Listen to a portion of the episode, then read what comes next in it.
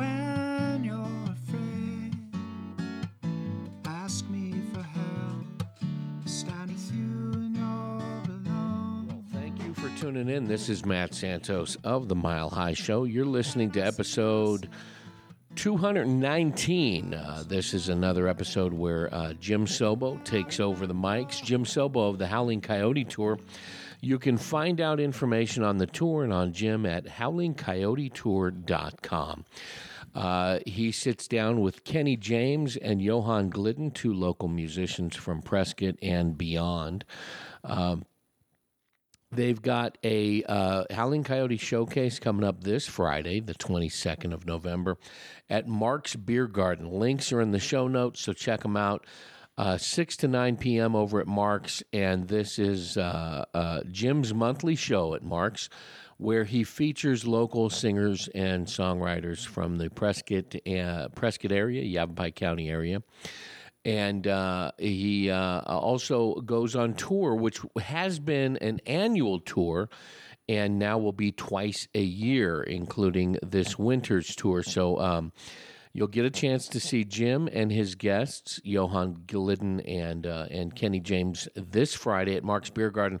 Then the, Jim has another show, and I can't remember who is going to be on it. Uh, again at Mark's uh, about mid December to kick off his uh, his winter Howling Coyote tour, where he'll be heading over to California, up and down the coast again. So check out Jim. Uh, check out his guests. He's got a great uh, a great lineup of uh, of friends and folks that play with him. So go on over to Mark's, check it out.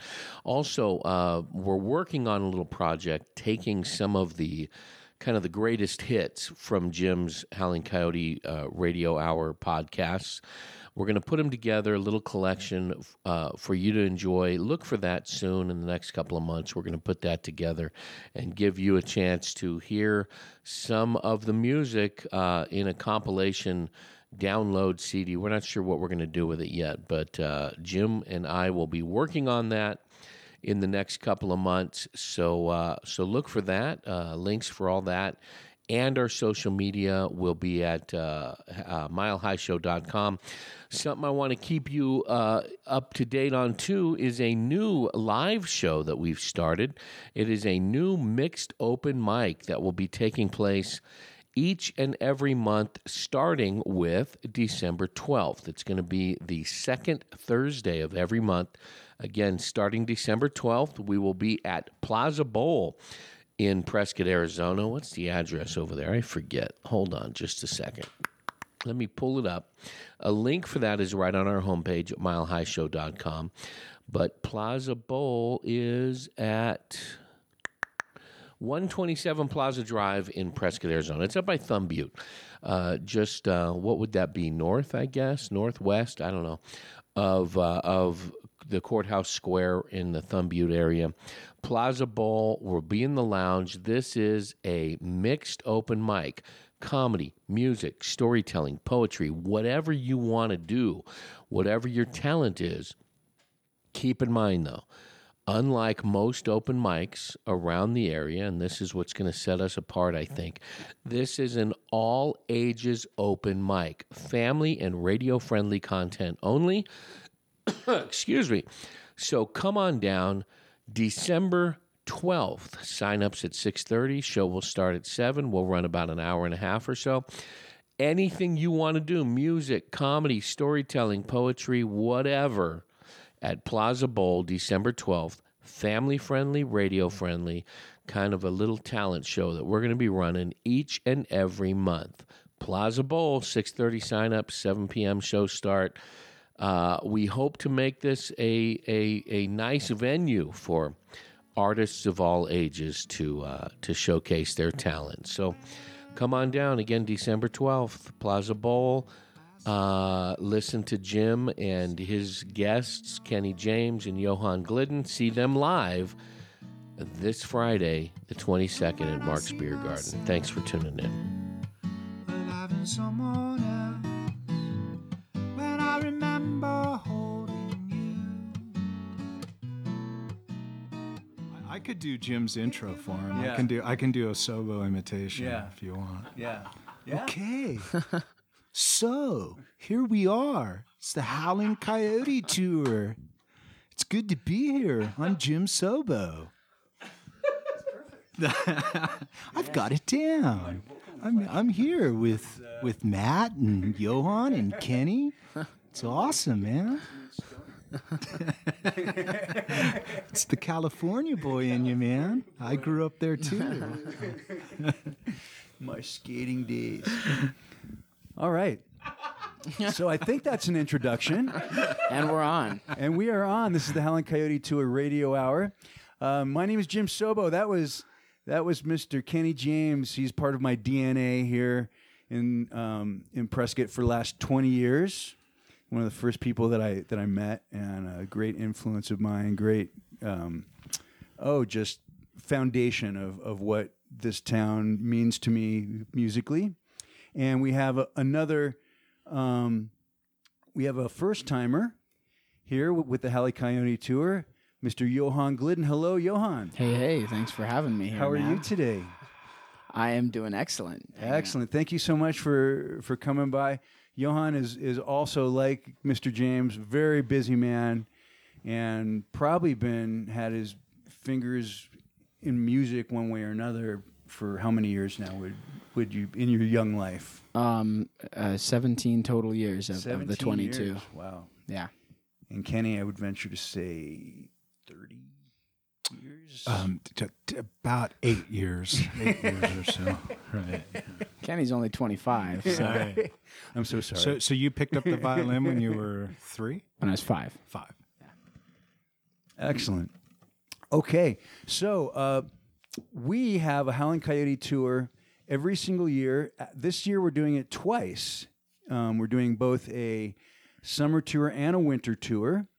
My daughter is off in college now, and I have a little bit more time on my hands, so I decided to take on another tour. Every single year for the last 14 years, uh, I've been taking local singer songwriters up to the San Francisco Bay Area and showcasing them. And recently been spending a lot of time in both Marin County and Sonoma County. Very uh, welcoming, acoustic singer songwriter, uh, musical communities. Really down earth. They've been very, uh, very good to us over the years. The radio stations there, KRSH and the Bohemian. So we'll be going back again soon, probably in next month. And we have we do a show now every single month here at Mark's Beer Garden. And the next show is with Mr. Kenny James and Mr. Johan Glidden on Friday the 22nd of November at Mark's Beer Garden from 6 to 9 o'clock. So do come down and check that out. And we have both of them here for the the radio hour, and I'm very blessed and honored to have them. Um, so first, I'm I'm going to talk to Kenny. Kenny, l- like I said, you're one of the first people that I met when I first moved here. Hey, so I have a question for you. Yes, sir. was the tour that when when Gary Euchra and John Hust and I was that the first one? Uh, the one that, that you went on? It was me and John yes, Hust. that was the that was the fourth. Oh, okay. Yeah. Okay. That I was was I wasn't fourth aware of that. Yeah. Okay. And now, that- how many yeah, have I was, done? That was with uh, Mr. Jonathan Hust, Mr. Gary Euchra, Kenny James, and myself. Right. And that was the only time that I've ever featured, including myself, three other artists. How how many times have I done it? Three times or two times? You've done it twice. Twice, But I'm hoping there'll be a third. Yeah. Yeah. No, that was fun. Yeah, Wes and I did it the last yes, time. yes. That was great. Wes Williams. Uh, and so every year we try to bring up um, some amazing players, most of them here in the Prescott area, very few from outside the Prescott area in the last uh, 14 years. And honestly, it's because uh, we just have such tremendous talent around here. Well, I remember that tour with John and Gary, and the thing that struck me and that most stands out from that thing, it still sticks in my mind that um, I knew John, and I had seen John play guitar at Dave Whitley's open mic at at um, Coyote Joe's. And I'll never forget the first time I saw John because he did three or four songs and all three or four of them stuck in my head for like a week. Mm. And I remember calling Dave Whitley and I was saying, wow, that guy's amazing. And Dave was like, oh, yeah, he's the real deal. But I had never heard Gary sing before I went on that tour. Actually, we did a radio show here in town before we went out on the on the Yeah, tour, kind of like uh, this. I think with Sandy Moss. Okay. I, I that was the first time I heard yeah. Mm-hmm. Gary sing. And so I was just like blown away at I was like, okay, these John Aston and you and uh, Gary are like these great songwriters. So yeah, I had to go dust off some of my my original. I, I had to pull my game up a little bit for that one. But yeah, I, that the thing that really sticks in my mind was doing those shows with Gary and how unassuming and humble a guy he was, and just I would just sit there in awe. Uh, like what an amazing songwriter, and to this day, he's like not just in Prescott, but anywhere. He's one of my favorite songwriters. And Gary, yes, we had him on the radio show here. Uh, if not the last podcast, the podcast before that with Pat Barry, and we talked a lot about how Gary approaches songwriting, and it's completely different than. And that's what's great about every one of us as songwriters in the way we hold the guitar and the relationship we have with the guitar or the piano or lyrically or vocally. Mm-hmm. It's an adventure, and all of us approach it a lot differently. But Gary uh, is definitely floats his own boat. You know, he's he's going down the river in his own stream of consciousness way that he doesn't think twice about what he puts when he puts a, a lyric down. That that's what it's supposed to be, even if it doesn't logically or sensically the way that a lot of people you know want to rhyme. You know, Right, right. yeah, I learned a lot about songwriting just talking with Gary. Uh, Yeah, me too, about. Editing down things to its most simplistic form. It really, it had a big effect on me. Like you know, getting my the, I used to write a lot more poetic prose type lyrics and then after hearing some of Gary's songs where it's just like me and you talking now would end up in a lyric to one of Gary's songs just that really simple declarative English and so that was a real it, it actually it was fun because it took me in a whole new direction of songwriting hey this is this is how I would just talk to you hmm. you know right? Really straightforward, but also kind of allowing the subconscious to come through too, oh, without yeah. without without judging it or having to make it fit Right. necessarily. Liquor store is a is a great Oh, song yeah. of his. Yeah, just exactly about that, and that's the one that he played. And for for those of you that have never heard of uh, Gary Ukra or Jonathan Hust, it's hard to find them out uh, on the mighty web. Uh, you'd really have to come. but to Gary see does play live. every Wednesday at- Yes, at the here in Prescott, Arizona. And for those of you that uh, aren't familiar with Prescott, Arizona, we're about 5,800 feet up here in um, what would be the northwest of Arizona. And it's gorgeous. We've got lakes, we've got forest, uh, just an absolutely peaceful, tranquil, beautiful place that spurs a, a people that want to find some peace and tranquility that have come here from all over the country to do so. And we end up getting a lot of tremendous songwriters like uh, Kenny James. Kenny is a great example of that.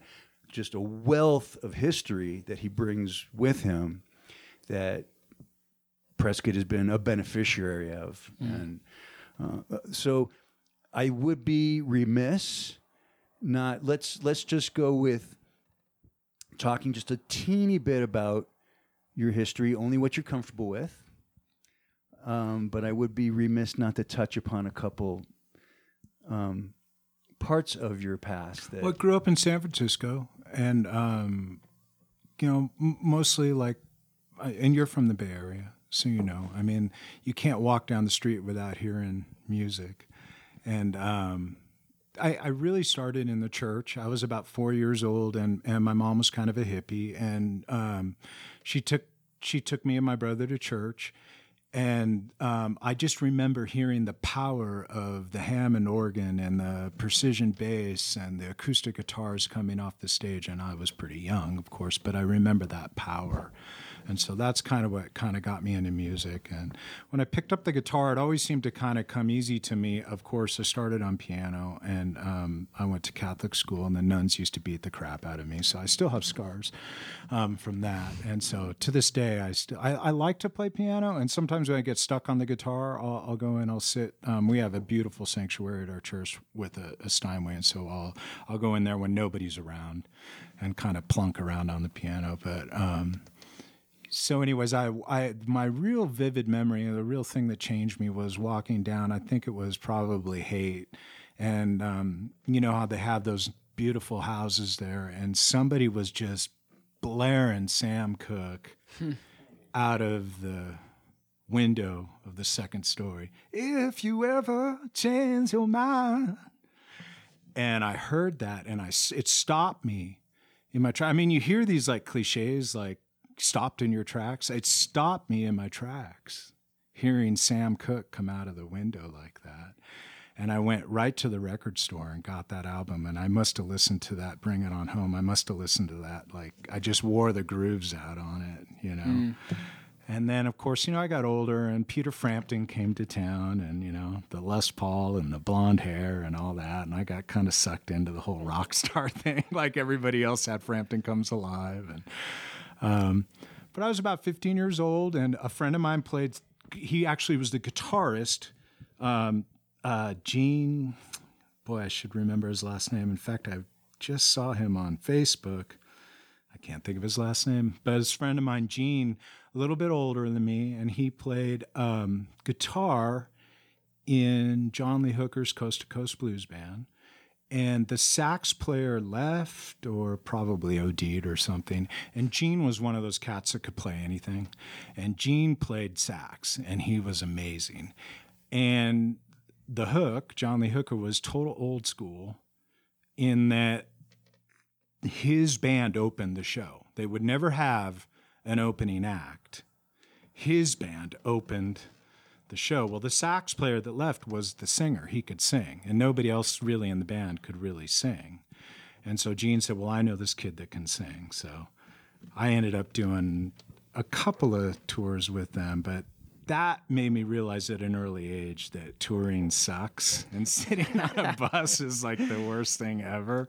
And so, um, right after that, I started working at Tiki Sound in um, San Jose. You can look it up. The Rocky soundtrack was recorded there. So I was getting coffee and cleaning the toilets and rolling up chords.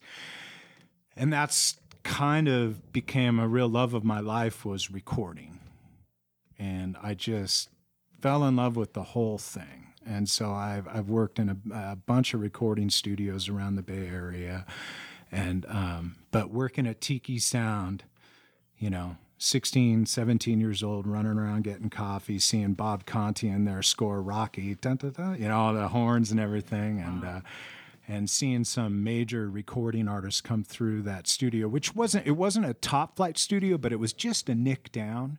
So like a movie like Rocky that didn't have a big budget, it was the perfect kind of studio and then but we got some really good acts a lot of you know bands you would know that came through tiki sound and so i got to kind of see that whole process of recording and learning that and then i went on to work from there to um, mostly a place called trs in sunnyvale which you're familiar with Sunnyvale, the recording studio in Sunnyvale, where I met Kevin Gilbert, who was a genius. And so um, Kevin was younger than than than me, but still kind of took all of us under his wing because we thought we knew what we were doing. And then one day Kevin walks in the studio and it was like, oh, we don't know anything. You know, it's like we thought, you know, we were all pretty seasoned recording guys.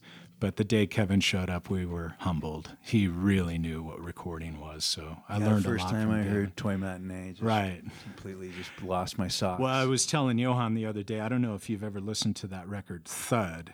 Mm-hmm. Right, but yep. it's a really well-known audiophile album, which is you know it's still people talk about that record on blogs. The other day I was on some recording blog and people are talking about Thud and Kevin Gilbert and what a genius he really was. And he was an amazing guy, and he was a funny guy, and um, and just just I really miss him. There was a Oh, lot of laughs. Yeah, Yeah, what a void.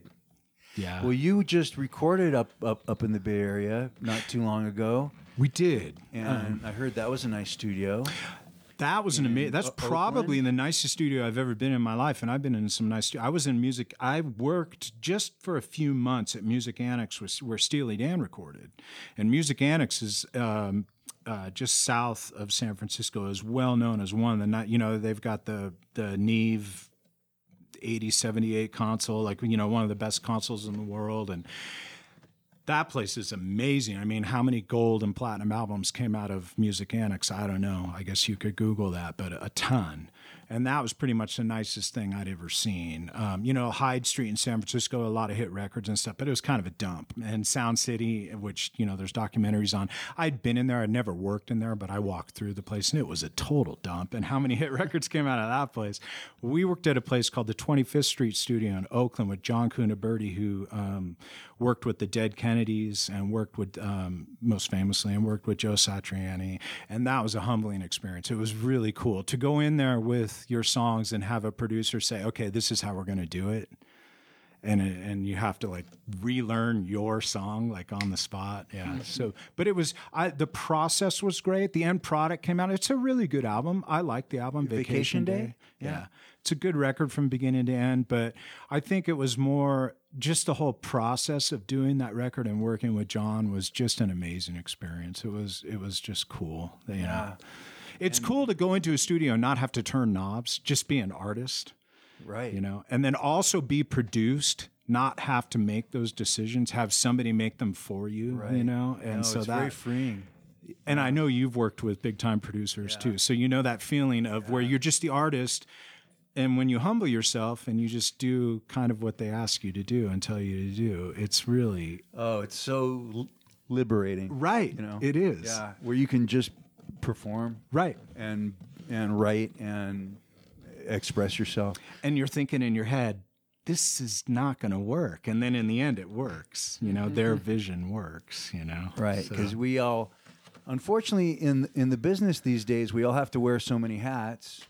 You know, you can't just be, you know, a soulful artist. You also have to be a business person and know, you know, how to record and how to work equipment and how to be your own roadie. And there's so many different parts of it to be successful. To be the whole package, booking. booking, right? my my strange forte. Uh, well, great. How about you play a song for us? Sure. This one's called You're the Song.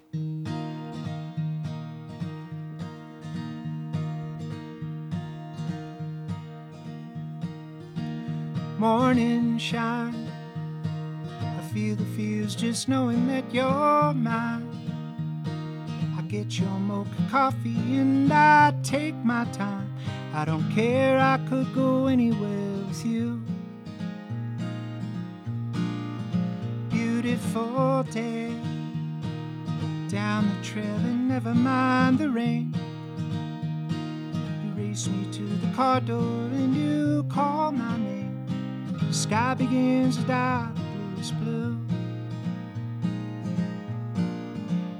And I still see your smile wrapped around me when I daydream. You twist my arm to tell you what you mean to me.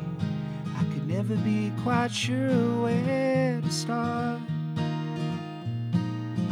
And so I let you know when I lace my shoes today, when I'm coming home. Behind the wheel, I stare out at the Russian road. You're the song I'm singing in my heart.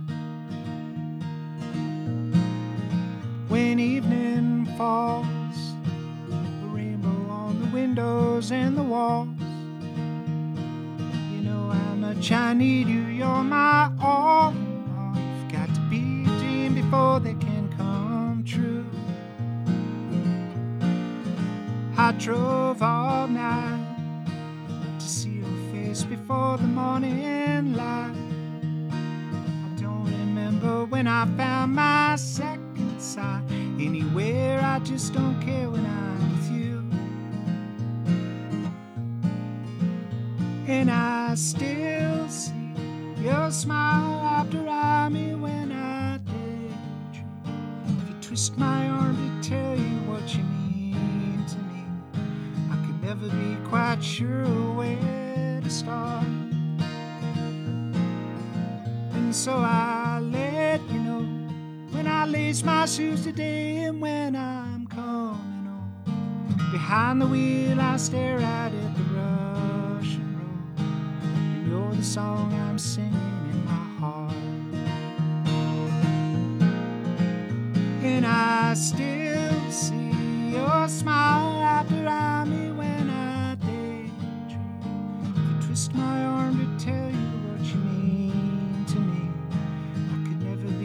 sure where to start. And so I let you know when I lace my shoes today when I'm coming home. Behind the wheel, I stare out at the Russian road. You're the song I'm singing in my heart. You're the song I'm singing in my heart.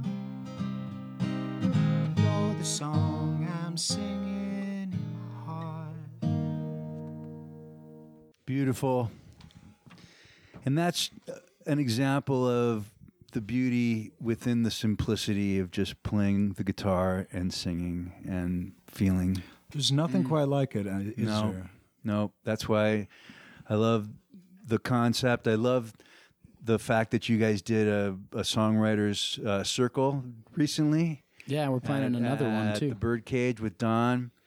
That stuff, you know, as far as Howling Coyote tour goes, that's that's it for me. You know, that's. I wish I gotten to see um, John Hiatt and Lyle Lovett when they were here, just kind of passing it back and forth. That that must have been amazing. Lyle Yeah. Lovett's going to be here on February 15th. Is he? yeah. Wow, amazing. Thank you, Kenny. Oh, sure. That was gorgeous. Johan. How you doing, man? Hello. So we know you've been playing since you were five years old, and uh, was it forced upon you? Obviously, at at five years old, or was it something even then that kind of came really naturally to you? And I mean, it wasn't. I, I don't think anything really came naturally to me, but but it was. Uh, I remember being three years old. It's one of my earliest memories, being three years old, and I had a. I think uh, from Little House the Pra- on the Prairie, this little uh, toy violin that Pa. I, I forget what the Pa.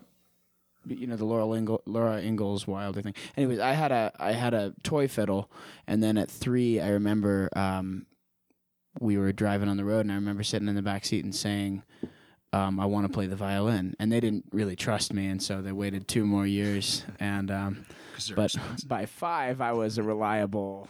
You know, I, I had kept kept up my desire to play the violin, and um, yeah, and so they they got me a.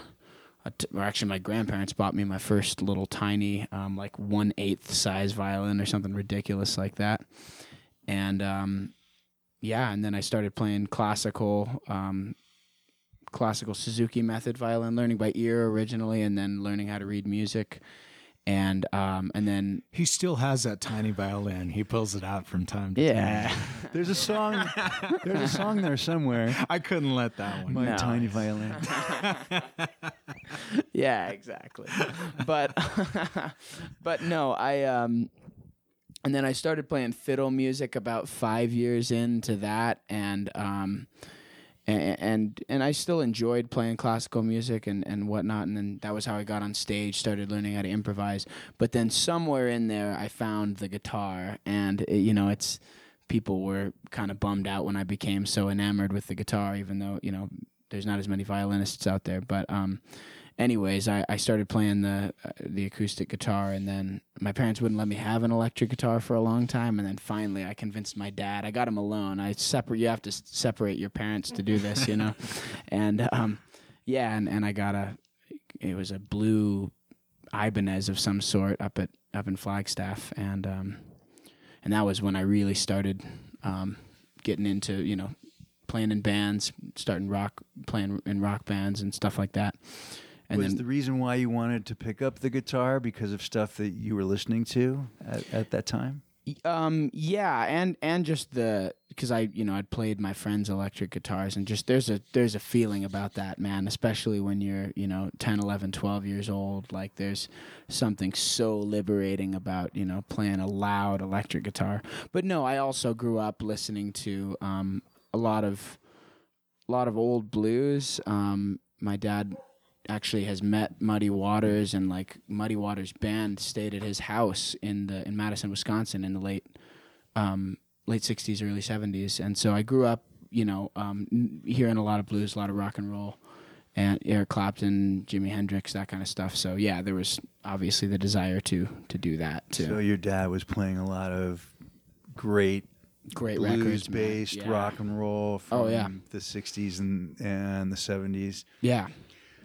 Was Clapton your guy, or did you have a Uh, guy? Clapton sort of became my guy. I didn't really have a guy. Like I sort of at that point, I I loved music, but I didn't really. I, I you know You know the tune "Stepping Out" on the Mayall and the Blues record. Yeah. Da-da-da-da-da. Yeah, yeah. That was it for me. Yeah, That I think I me. think you sent me that before one Yeah. time. Yeah, way back when. I think that was. I think you showed that to me for the first time. Oh, but okay. um, but I don't know. Um, yeah, so it was it was um, you know that that kind of stuff. Beatles records, obviously too, and and I mean a million other things. I'm just you know, but that that was. So when you first picked it up, was it an acoustic or electric or both? Um, I my sister bought a classical guitar, and um, uh, and my older sister, and she was going to learn how to play guitar. She played piano, and so did I at that time as well. I guess I left piano out of the whole thing, but um, and um, and I sort of stole it from her and started playing it, and then she gave up pretty quickly, actually, which is a bit of a sad story for her, I suppose. But it was it was a good story for me, and so and then I bought an, an acoustic guitar soon after that, and um, Excellent, excellent. Um, so as now you're being influenced and you're playing, you're you're dabbling with the acoustic, you're dabbling with the electric. Was there a moment where you kind of found yourself within uh, being all of these influences and like, hey, you know, maybe this is what Johan sounds like? Yeah, um I'm trying to think of a I don't know if there's an exact moment, but I do I- remember I had always wrote stories as a little kid. Um, just since I was five years old, somebody gave me this leather-bound notebook, and I would write. I would make up stories like I don't know, sort of C.S. Lewis, like um, mythological, not mythological, that sort of fantasy. Um, and um, so I always liked stories and um, and literature, and so I, I started writing songs actually when I was a really little kid, but I but maybe 13, 14, 15, I started writing songs and actually you know, that was where I found my especially i- 15, 16 like and then playing those songs live, that was where I was that's my happiest place right there is Is there a songwriter? So the reason why I like the Howling Coyote tour concept or a, a songwriter circle concept is because it's one voice, one instrument, one person mm-hmm. playing and re- representing themselves, especially when it's original music. yeah. Was there was there a source that you drew from as far as songwriters go, or, or did it just kind of sprout from you from all these these various in, influences that you were that were part of your en- environment? Sounds like your dad was very much of a music enthusiast. Yeah. Oh no, totally. It was. Um. It was. I think. At first, for sure, it was just um, a product of just what I had grown up listening to. You know, everything that I wrote, um, and and the fact that the way that my dad, he's not a songwriter, but he's he's sort of a he's a definitely a writer and a poet. He um. He taught English for many years, but he's like a really cool creative writer. So that's sort of like wanting to be have clever little turns on phrases and things like that. That was sort of what I first started doing, and then I don't know. Yeah, I think it was more of just a product of of of what I'd grown up listening to more than one specific a combination. guy. Yeah, I mean. Bob Dylan, obviously, like it's an, another obvious answer, but um, I do remember being really struck by at about 14, 15, um, by the times they are changing and and and uh, Highway 61 Revisited. Um, those two albums. Yeah. It's funny. Recently, I've been thinking a lot about Bob Dylan as a man rather than uh, a musician. Uh, and just, you know, some people have stories about him backstage and this and that, but, you know, like, I don't know. He What- seems what, like an odd know? dude. I, I yeah, yeah, exactly. Just, I mean, but having so much attention so early and the way that his mind works, I'm sure that, you know, there was, it's probably not easy being Bob Dylan. No, I don't. I don't think it's. Yeah. It seems almost impossible. Uh, well, please let's let's hear what what came out um, All right, let's. I'm gonna. of of all of that musical influence and it sounded like a lot of positive support from from family. Yeah, absolutely, absolutely. Um, speaking of family, I'm gonna do a. This is a song that references my father. Pretty quick on. Um, this is called uh, "Good Company."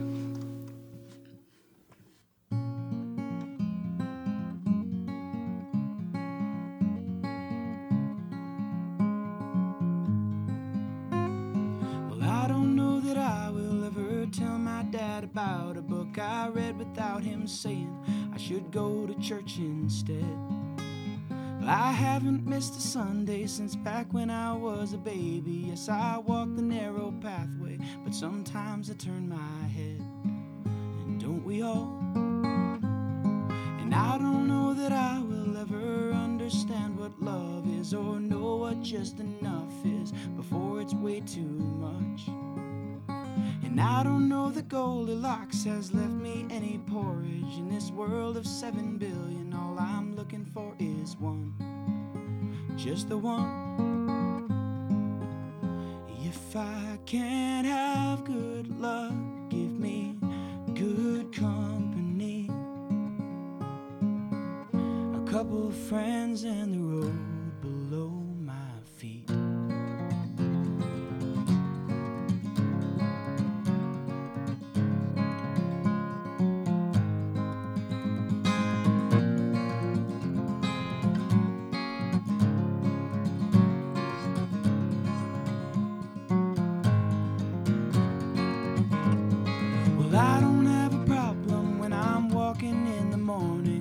all come without warning when the afternoon arrives.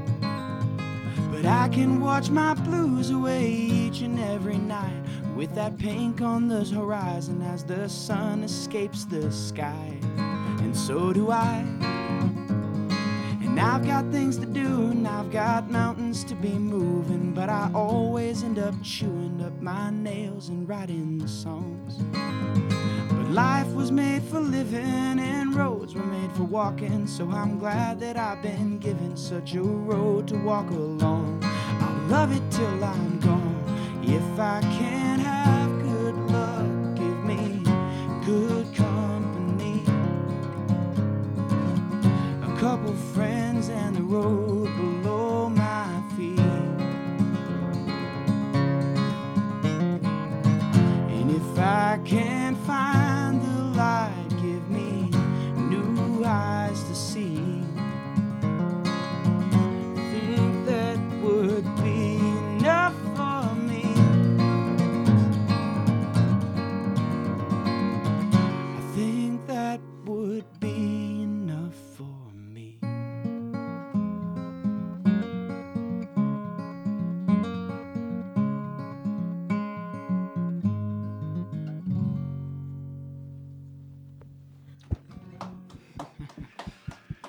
Wow, Johan, I want to hear a lot more of that. I want to hear a lot more of that. I want to hear a lot more of Johan and Johan singing, Johan playing acoustic guitar, Johan writing. Thank you. Yeah, you're uh, you've got a good start in this life, and um, I'm getting kind of goosebumps.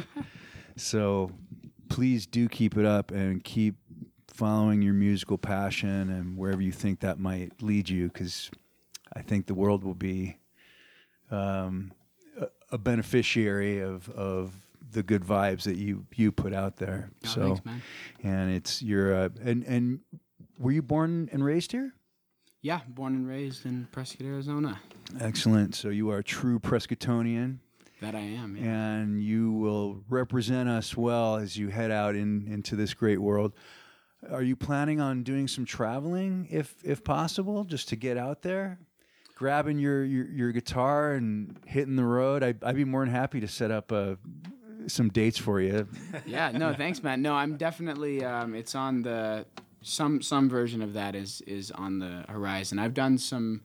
Uh, some very brief stints with uh, different bands that I've been in. Um, the most recent being sh- with Sugar in the Mint, but also back in the day with um, Wes Williams. Um, played played on the road a little bit, but yeah, I haven't really done my my own thing yet on the road. So Well, you have to do a Howling Coyote tour with Jim. Is what yeah, well, I think that's I think is what he's getting. segue into and the, I, I think that Kenny's going to have to be on that tour. yeah. so. well, you're gonna have to get. Well, then we can man. we can get us uh, if we go at the right time, which you normally do. We'll we'll have to drop in on the Bohemian Grove again and uh, play some. Yeah, so if there's for a the summer, rock stars there. The invitation is is official for Kenny James and Johan. I'm only doing it if Johan Kenny does Glidden. it. so I know, Blame him, man.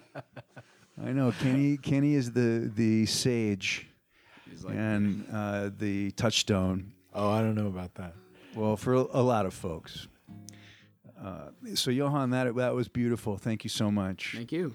So there's a question that I ask. We live in a different age right now, an age when Kenny couldn't necessarily walk into a record store and buy a 45 of Sam Cooke anymore. Uh, there's not too many of those around. We get a lot of music streamed. We get a lot of music services. Um, Kenny, what was your favorite radio station when you were growing up?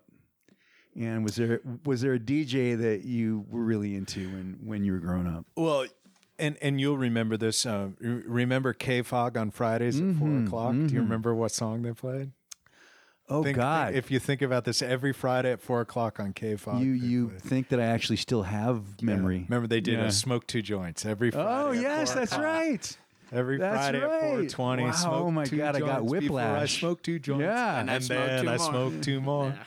Every Friday on K. Yeah, KFOG, and I can't remember that DJ, but he was really cool. Yeah, Um, but my, my favorite DJ was um, this guy King Rafi, and he worked at um, KSJS, which was San Jose State's radio station. He started there, and then he moved to what was the the hip station in San Francisco, KFJC, or the pu- the public radio station. no, the really hip, the hip one, the one that played all the hip. Uh, they when would- I had gotten there, I was attached to KFOG mostly. yeah, me Yeah, too. KFOG, KOME, KSJO.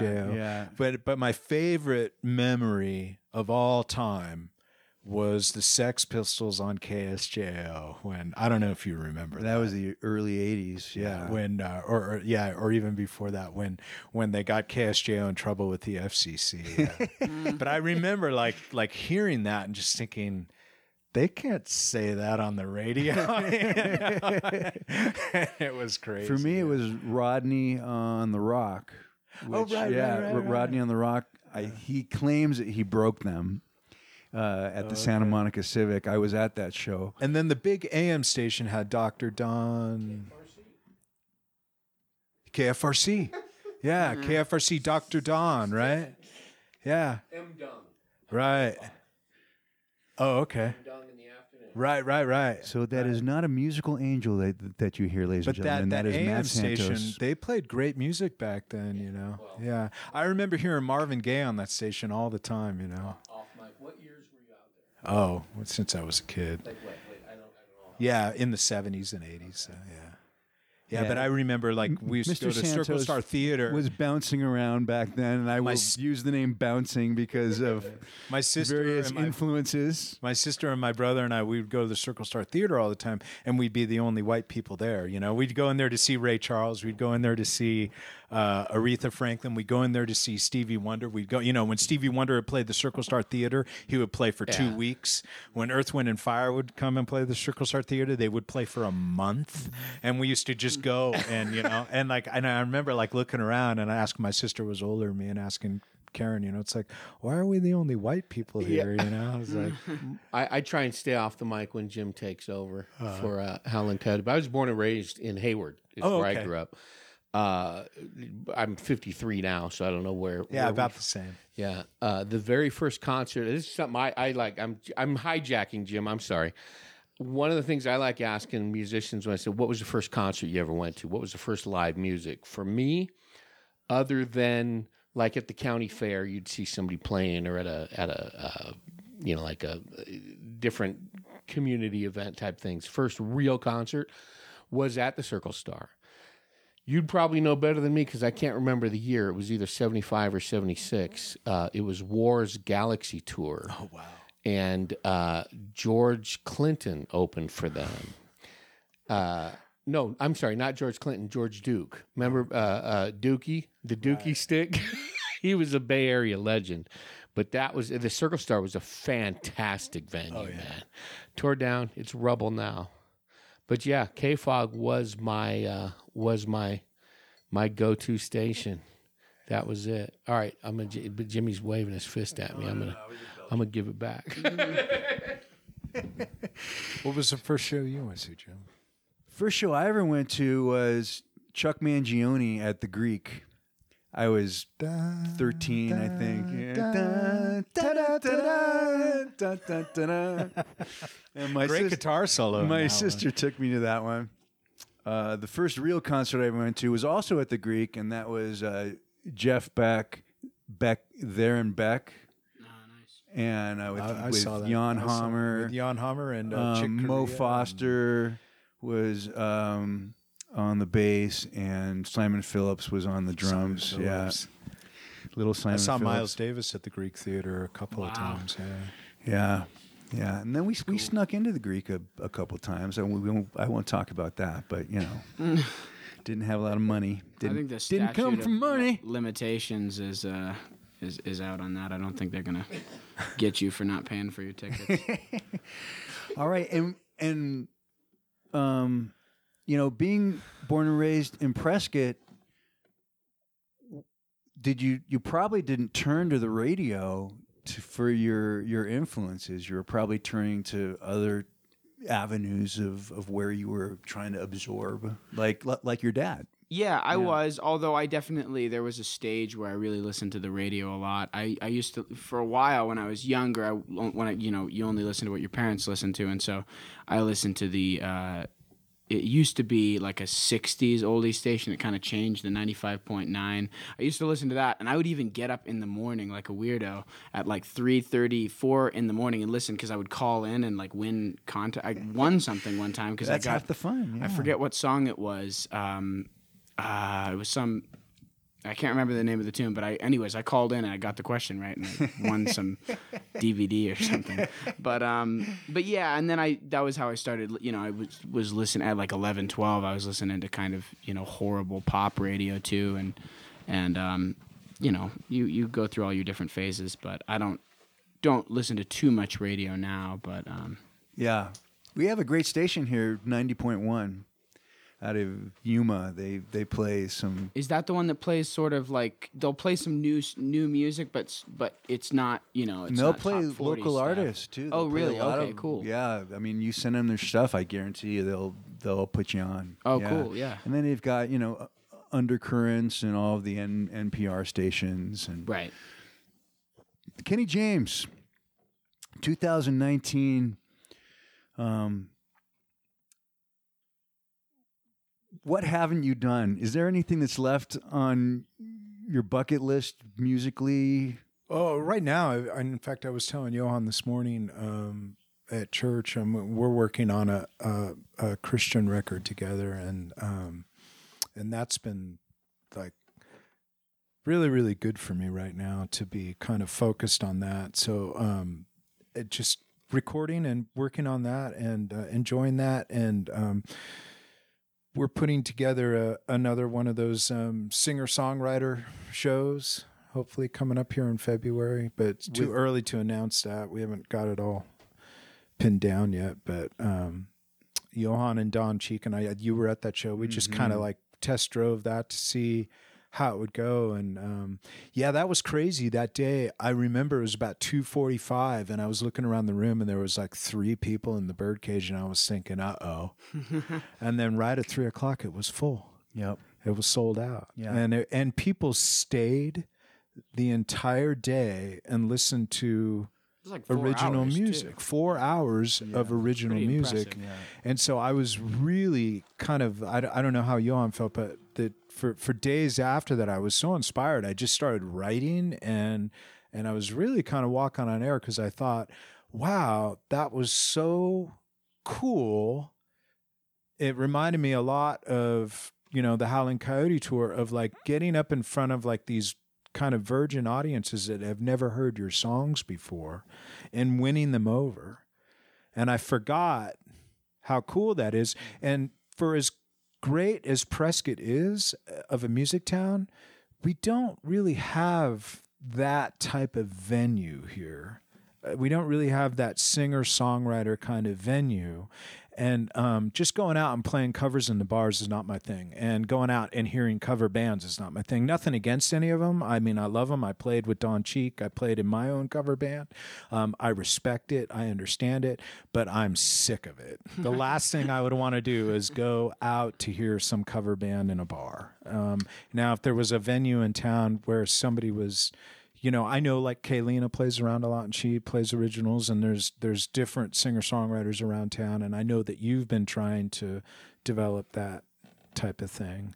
So that's encouraging. Mark's but I wish Beer there was a venue that featured that. What's the date? Marks Beer Garden, uh, December, uh, November twenty second. Yeah, Friday, it's yeah, coming yeah. up this Friday. And you know, talk about preaching to the choir.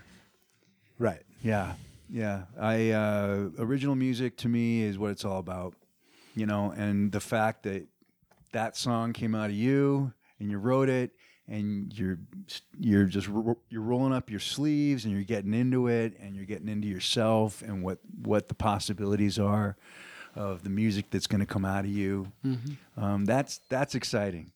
And the music that's going to come out of you, and and that's that's way exciting. You know, I um, It was it was really cool. I mean, if I could just do one quick anecdote, uh, we were sitting there, and I think Johan might have been playing that song, or it was another one, and he was he was between me and Don.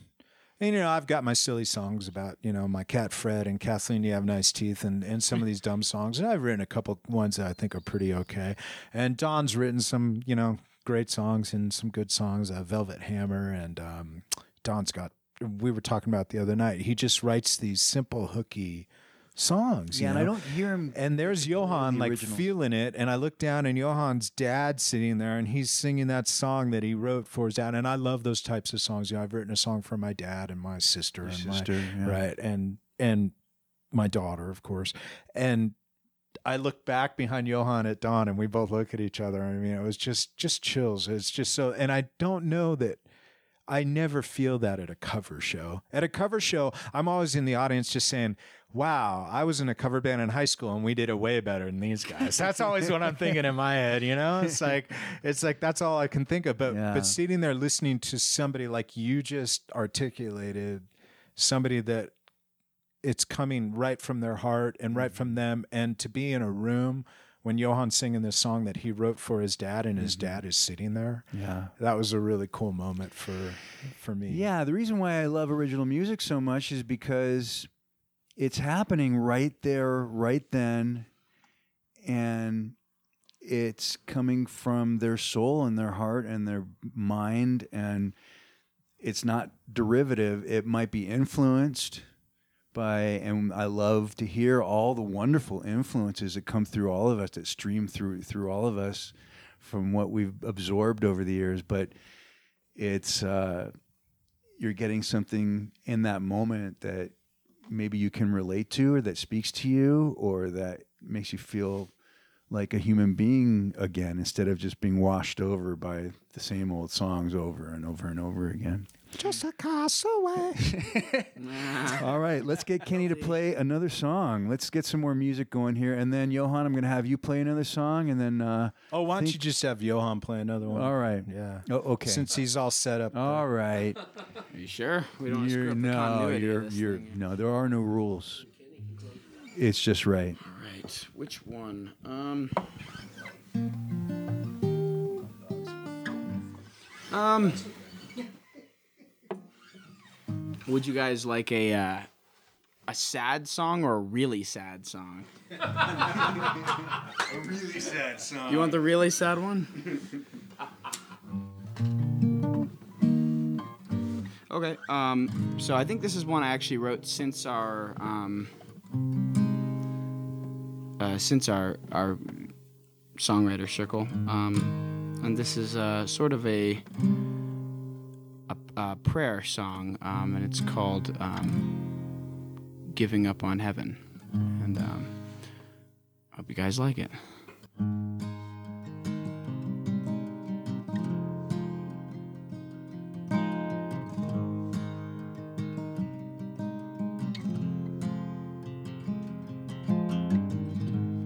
You came burning through here like a forest fire.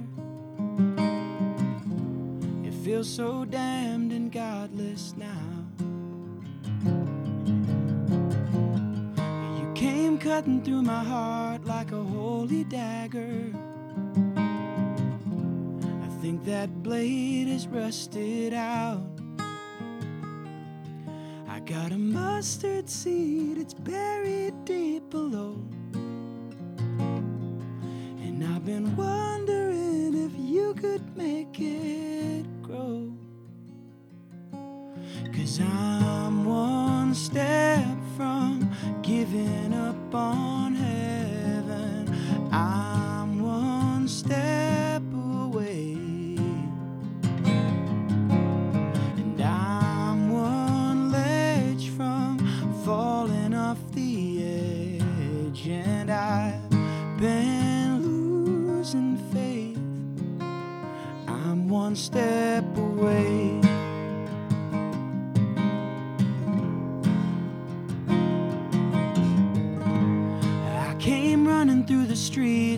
Crazy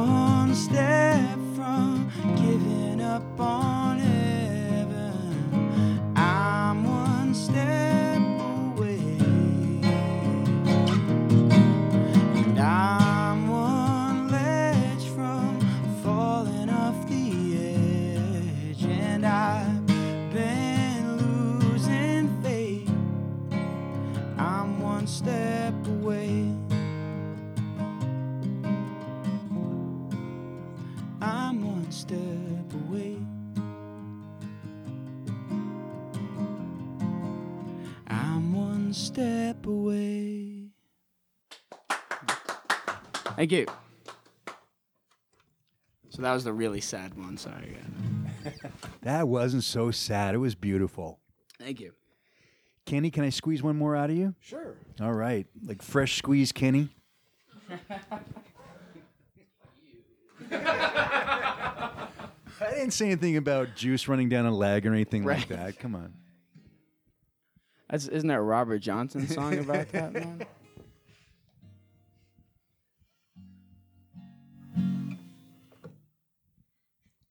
Play "Squeeze My Lemon" by Robert Johnson.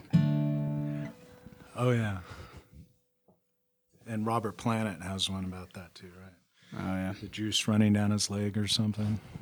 That's where I got it from. Well, let's just Okay. end on that. Actually, anyway, Kenny's about to play a very beautiful song. right now. exactly. All right. That was my bad. no introduction.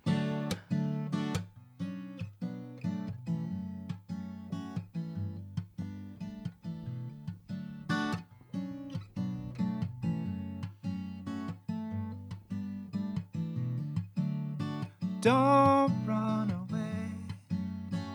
Believe in yourself. Find a place to call your own. When you're afraid, ask me for help. Stand with you when you're alone.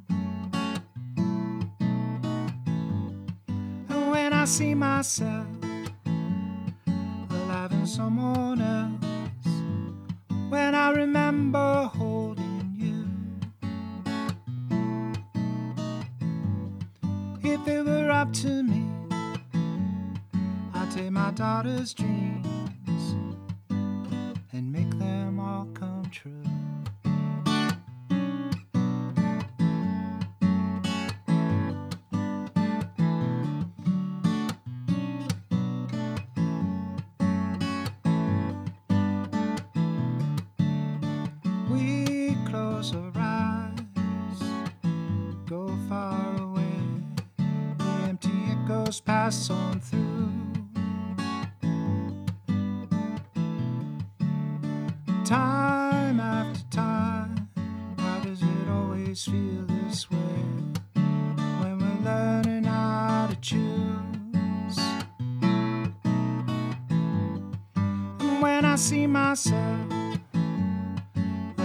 someone else, when I remember holding you.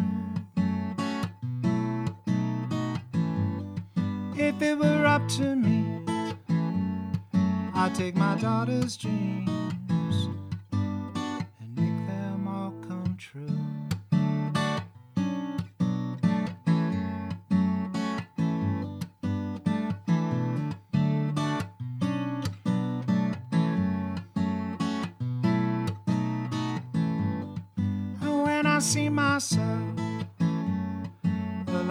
someone else, when I remember holding you.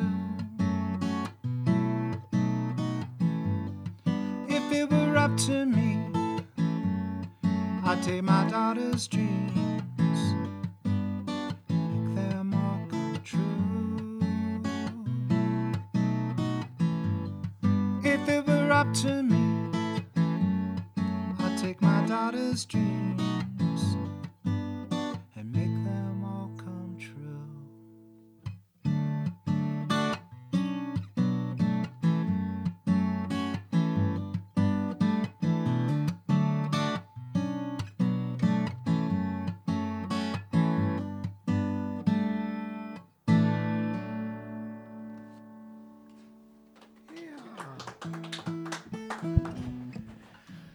If you want to hear more of that, more of Kenny and his beauty and his magic and his soul, and more of Johan and the rainbows and and uh, Froot Loops and fairy tales. Froot Loops and fairy tales. No, That's all I bring to the table, man. I knew I shouldn't have taken that hit of acid before I did this. And let's not forget about Jim. And let's not forget about Jim, Jim Sobo, and his songs. But honestly, um, if you want to hear more beautiful acoustic original music, come on down to Mark's this Friday, the 22nd of November, just before we break into Thanksgiving and all hell breaks loose f- for the holidays. what time does that show start? That's from 6 to 9 p.m. And we'll be inside, so it'll be nice and warm and toasty. What does it cost to get into this show? It is free 90 free. Well, there's no excuse now. and I will buy if, if you've heard the podcast and you come up to me and say that I heard the podcast, I will buy you a beer. I just said that. Yeah. Yeah, man. I I, ex- I expect a free beer. Matt will be there. So this was so much fun. Oh my God, these are the favorite moments of my entire life. I'm being genuine and sincere when I say that. Thank you so much, Kenny. I know Thank you're you, so Joe. busy. I really appreciate and love you. I will say that. Um, and Johan, thank you so much. I know we don't know each other very, very well, but I'm hoping after this next show that you'll see what a complete derelict that I am, and want nothing to do with me ever Thank again. Thank you so much for having me. But uh, you guys are officially invited on the tour whenever you want, um, including this upcoming summer. So you just let let me know. Uh, for the winter tour, we've got Jacqueline Rowe, and we've got cool. Mr. Pat Awesome. Barry, That's gonna be cool. and um, it's already booked. So go to www.howlingcoyotetour.com. Thank you, Mr. Matt Santos, who makes this all happen at Mile High Radio. I'm sorry, milehighshow.com. And uh, love you guys, and I will will talk to you next month. This is Jim Sobo signing out. Horizon as the sun escapes the sky, and so do I. And I've got things to do, and I've got mountains to be moving, but I always end up chewing up my nails and writing songs. But life was made for living, roads were made for walking, so I'm glad that I've been given such a road to walk along. I'll love it till I'm gone if I can.